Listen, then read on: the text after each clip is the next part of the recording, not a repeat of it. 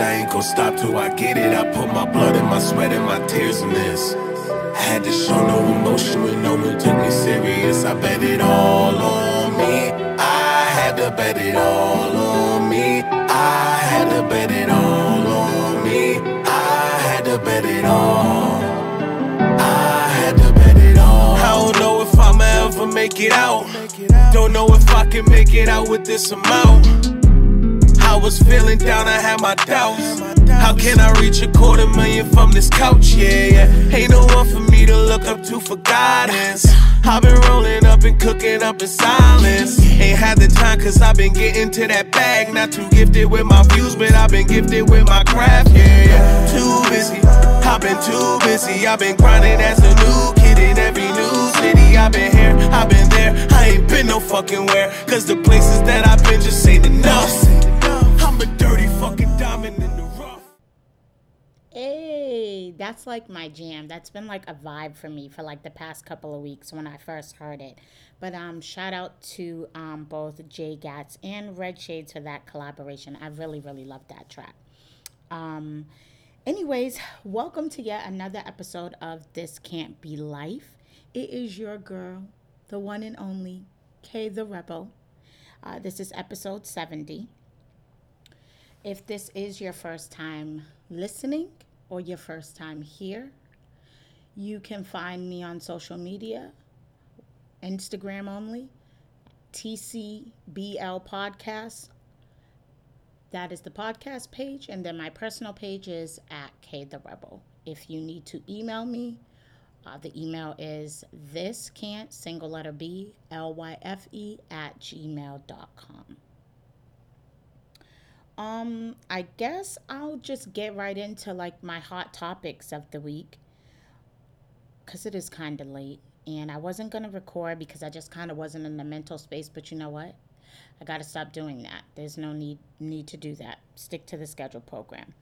But as far as hot topics, um, it was really um, kind of put me at peace to like be able to read and see that um, the Bryant family, you know, were able to lay both Kobe and Gianna um, to rest in a private ceremony.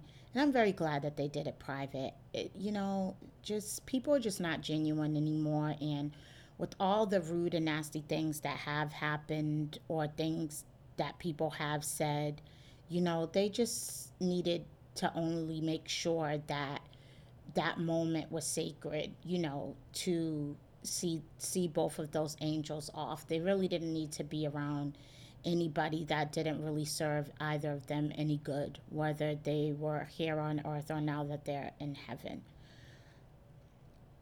Um, and the next topic, which is a segue um, regarding Kobe Bryant, and I know I may be a little bit late, but I kind of want to talk about this from a different perspective. But we all know about Gayle King and her trash ass fucking remarks that she had in that um, interview with, oh my God, is it Lisa Leslie? I could be fucking the name up. I am so sorry. Look, it's late. I'm kind of tired. Anyways, um, there was a gentleman that I think I saw on either the Shade Room or Baller Alert. It was a long video, probably like eight minutes long, and most people just skip over it. But I was bored at work, so I watched the whole thing. I tried to Google what the hell his name was, and the Shade Room or Baller Alert, they've posted so much stuff that I got annoyed and I couldn't even go back to the original post. Anyhow, the point that I need to try to make is as I watched him, the man was on Instagram saying how the black community kind of needs to relax with this whole cancel culture thing. And I guess that was because we were all saying that Gayle King, as well as her homie uh, Oprah, were canceled. And I just have a rebuttal for uh, his argument that, you know, the black community needs to chill out with the cancel culture. Um, no, my friend. I do believe um, or support the whole idea or movement about black people needing to stick together. But I do feel that Gayle and Oprah have been imposters for years. They act like they're for the black community, but then they engage in coonery and Uncle Tom antics quite often. And um, motherfuckers need to be held accountable at this point. You know, Gayle and her raggedy ass wigs, as well as Oprah's ass, they have this huge platform. And I just feel that the resources that they have to uplift and empower those within the black community, you know, that's what they need to be doing. Now, this guy, when he went on his rant, he's like, oh, he knows that Gayle's done this for black people. And he was just naming, I guess, all these accolades or whatever. And in my humble opinion, I'm just thinking, I don't give a fuck if she helped 5,000 or 500,000 black people figuratively in the community. The moment that you shame one of us it discredits anything you've ever did before. I'm sorry. So, with that being said, this cancel culture needs to continue. Okay, we can't let these people with all this money and and and these platforms and all these resources they have use it to try to tear us little people down or even big people down. There's no need for that or to even try to tear somebody down when they're no longer here to defend themselves. What kind of fucking shit is that? Like, I'm sorry. I I know that a lot of people is talking about oh we need to protect um, you know, uh, the black woman, and I see that meme keep going around where Malcolm X says that, you know, the most unprotected person in America is the black woman. Okay, that's fine. It's Black History Month, but fuck her ass. Seriously, I, I don't care about all that. She is fucking canceled. And if I remembered or knew this guy's name, dear such and such, the cancel culture will continue whenever somebody is doing some unnecessary bullshit like this raggedy bitch. She's fucking canceled. She's canceled, and so is fucking Oprah by default. Oprah's been canceled. I was never a fan of her, anyways, but I'm not even gonna get into that. Um, that's enough for hot topics. So, tonight, um, I really wanted to talk about um, people finding themselves. And what inspired this episode, I know y'all probably annoyed with me by now, but what inspired this episode was yet another one of my self directed journals. And the question was, what was I most proud of in my life presently? And I wrote, finding myself for those that have been rocking with me for a very long time, on episode 13, I know that's so long ago, right? Channel your focus. I remember telling you guys that I felt like I didn't find myself until I moved to Arizona in 2010. And I want to retract that statement. I want I want to do that today. And I just want to say that finding myself the the true process of it i think in 2010 is when i started to get to really know myself. I learned to be comfortable in my own skin but there was still a lot of self-doubt there. As i reflect back on it you know hindsight i don't think i truly began the work and the process of finding myself until 2012 it was a struggle for me. I mean, and the process, to be truthful, was not completed until 2018. I'm going to say that. I'm going to be real and say that. I mean, look, it's 2020, so that was only what two years ago.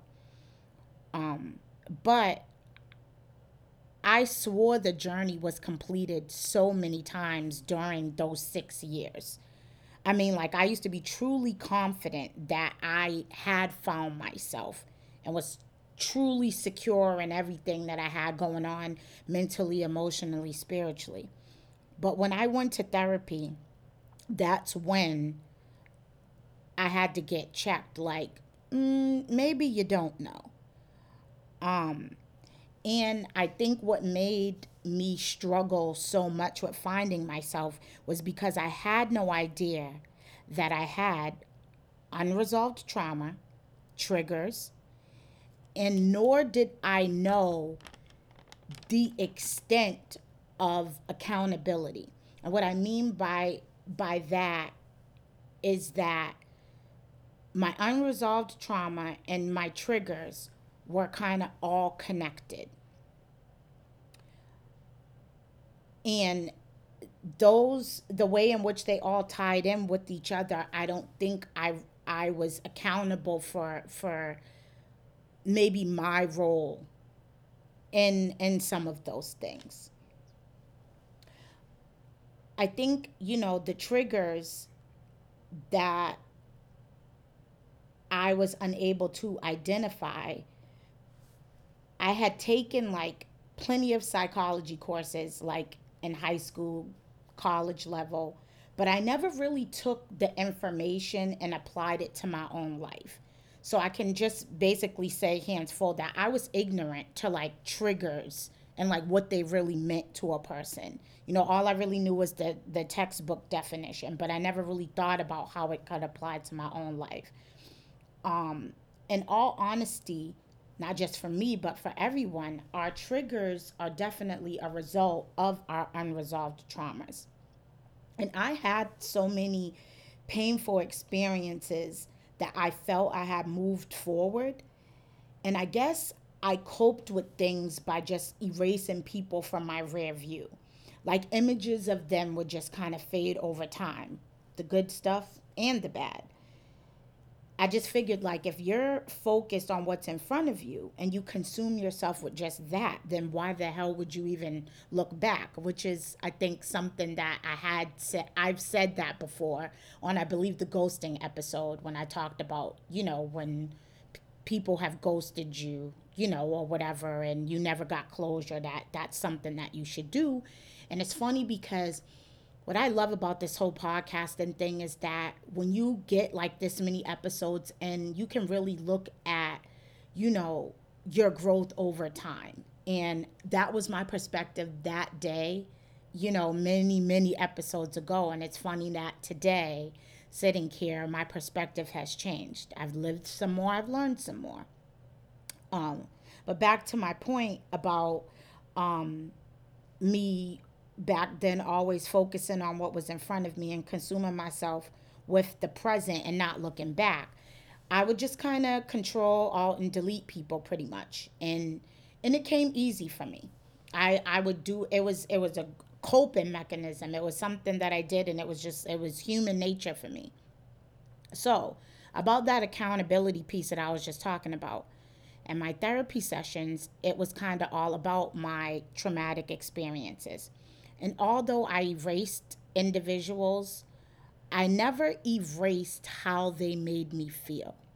So when my therapist would make me relive some of those moments, and I would be like telling her the story or the the, the sequence of events, of course, um, from my perspective, um, she would always interrupt me and ask well, why didn't you do this or why didn't you do that or X, Y, or Z differently? And I would be like, um, excuse me? Why the hell are you even asking me that? Like, what could I have done differently? Like, did you not just hear what I said that they did to me? Like, they wronged me. What the hell are you talking about? What could I have done differently? And it's crazy because I sat in front of that woman and it took session after session after session for me to finally realize a light bulb finally, you know, came on in this brain of mine. What role I played in each of my traumas. Not everybody who hurt me was a bad person or trash. I mean, like, who was I to even take the bad experience I had with them and paint an image of their character. And basically, I guess, kind of control the narrative. Um, you know, who the hell, like, yeah, who was I to to say that about them when, you know, I didn't know who I was at that time. So what would make me possibly think that maybe those people were also struggling with who they were as well, which is why they made certain mistakes and I just happened to be victim or fall prey to them not knowing who they were either. So finding myself you know, during I would say that that journey of finding myself within those six years, I'm going to just say this again between 2012 to to 2018, it was just like I was always kind of on the right track, but getting on the wrong train. And I finally have gotten on the right train and it feels great. And I definitely have therapy to thank for that in all honesty. Um, but obstacles that like I faced while I was trying to find myself is the two biggest obstacles I would say is that I have moments where I allowed other people to kind of get in my head. They either attacked me for who I was or they would try to change me. And it was really all for their benefit. Like when you don't know who you are, it makes it easy for others to prey on you. I mean, technically, in those moments that you don't know who who you are, like you are weak. Period. You just are. And you can't fend for yourself in a room full of vultures if you don't know yourself. I mean, and this is just just me s- speaking in general. I don't really mean like, oh, you're in a room full of vultures. For anybody that's listening and being too technical, but just saying like, if you're just around those kind of people, they'll they'll eat you alive, and you know, not knowing who you are essentially impacts your relationships with other people. And once you really do the work, as my girl Iyanla Vanzant says, I mean, you get so super focused on finding yourself that the number of people in your life usually will decrease because many people are going to reject the new you. They're going to hit you with the, oh, you changed. And you know what? You don't listen to their ass. They need to either get on board with the new you and the whole process of you finding yourself, or they can step the fuck off. Politely, that is. Just go on somewhere, go on down the road. And while you're in the process of trying to find yourself and you haven't figured out who you are, I feel like it's normal for you to develop toxic traits along the way. Like when you don't know who you are, people who have found themselves will kind of look at you like, what the fuck? Like, what is this? What what is happening? And now that I am on the other side of the fence, I myself be looking at some people like, okay, you're definitely in the middle of an identity crisis. And I don't judge these people. I really try not to, as I know the struggle.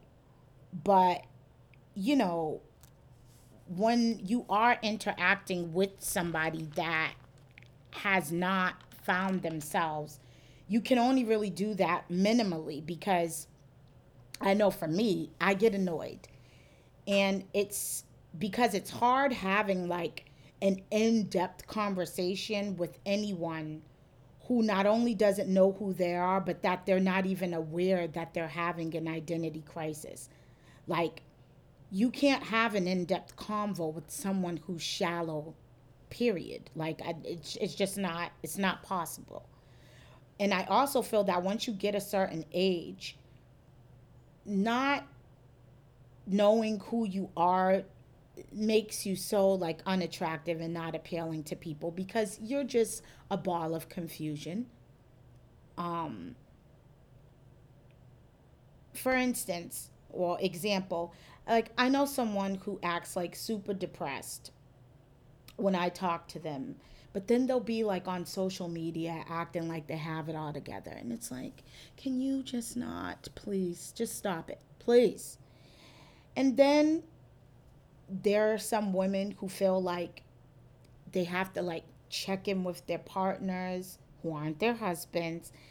And I just be confused because it's like, okay, there's women who have not found themselves and then they get married and then their marriage becomes their identity. And that's kind of disgusting and gross too. But you know, it's happening. Again, I'm not trying to diss people. the the journey and for me to get here and to know who I am, it was a long, tough one. So who am I to take for somebody else who's struggling with it? But it's just, um, yeah, these are just examples. And now that, again, like I said, I'm on the other side of the fence. It's just like I'm looking at these people like, okay. And then I also like be thinking, shit, were people looking at me this way when I didn't know what the hell I was doing or what was going on? But anyways, um, some other examples are um, you know those people who feel like they have to consult with like 5,000 people about like a problem that they're having or a decision that they're making? Like that shows signs of someone who doesn't know who they are or in the middle of an identity crisis.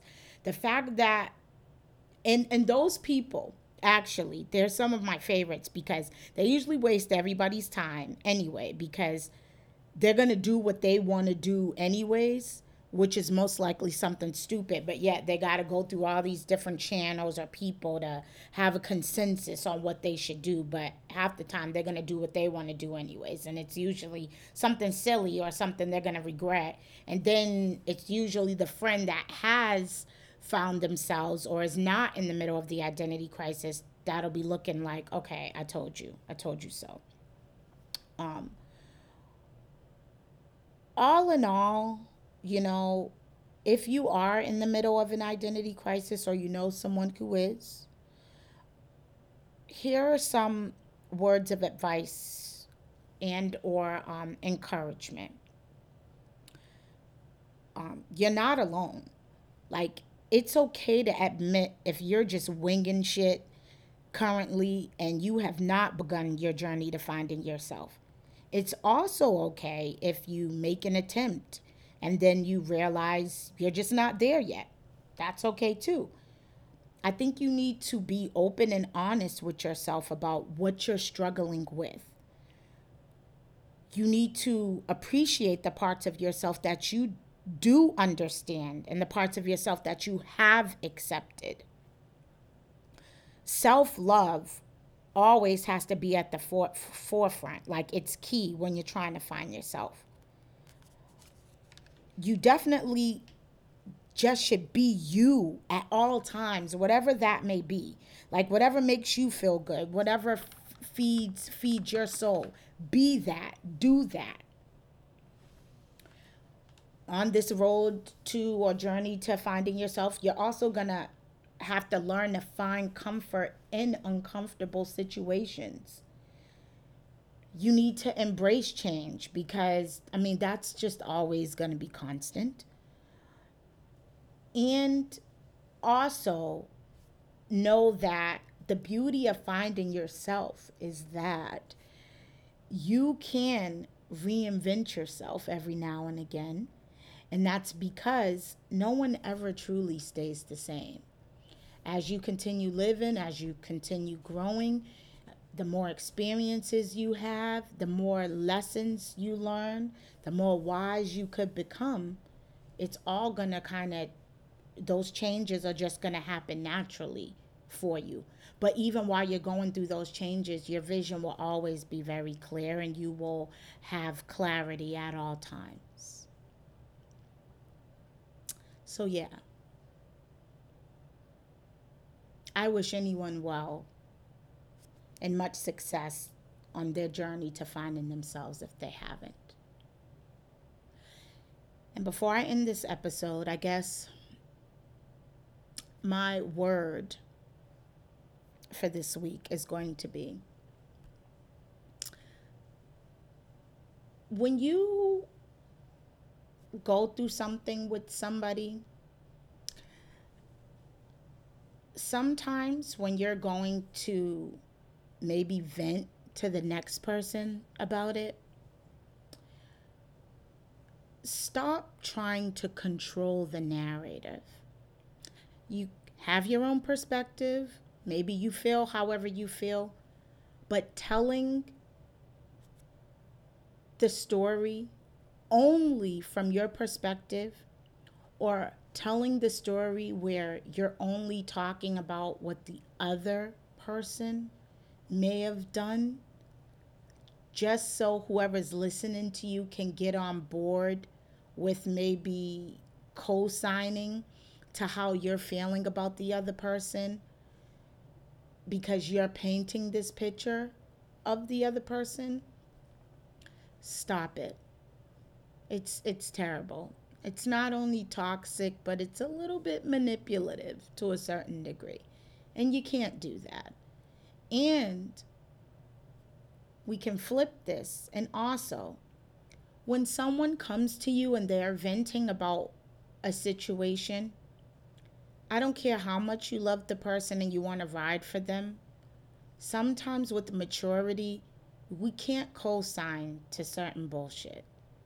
And when that person is controlling the narrative, you need to really not get caught up in that and ask some questions about the other person and their role. And you'll know if it's cap. You'll know. You know, if somebody doesn't want to admit to what their role is in it.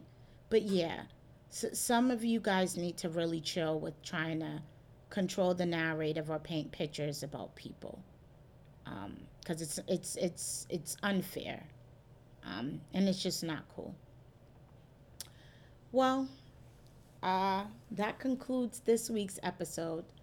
I thank you all for listening supporting and until next time be safe be real and I don't know what else. Good night.